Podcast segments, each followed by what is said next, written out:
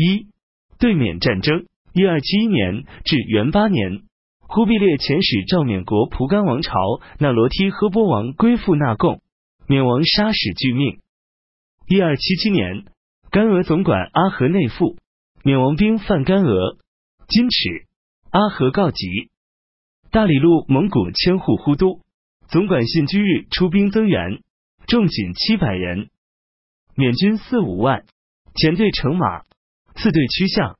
再次为不足，向背甲背负战楼，两旁携大竹筒及短枪，援军善射，向队死伤过半，负伤者奔逃，散入林中，楼甲等一切占据尽毁。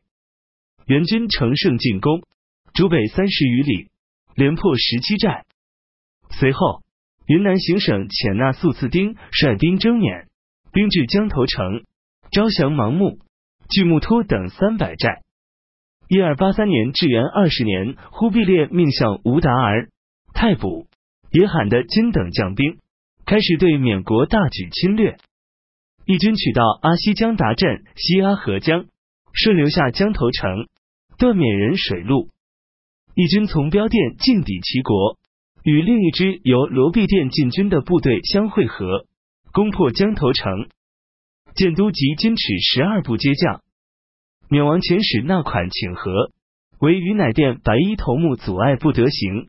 一二八七年至元二十四年，缅王被其庶子不速速鼓里求戏，并杀云南王所命官阿难达等。忽必烈以托满达儿为都元帅，再次亲缅。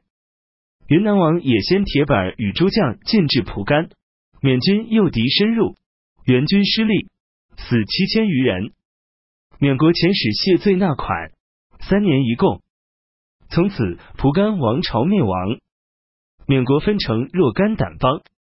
元成宗大德时，缅国木连城的首领阿散哥也利用人们对缅王降元的不满，提出自归大元之后，使我多付劳费，杀缅王及元朝留缅的国信使从人百余人。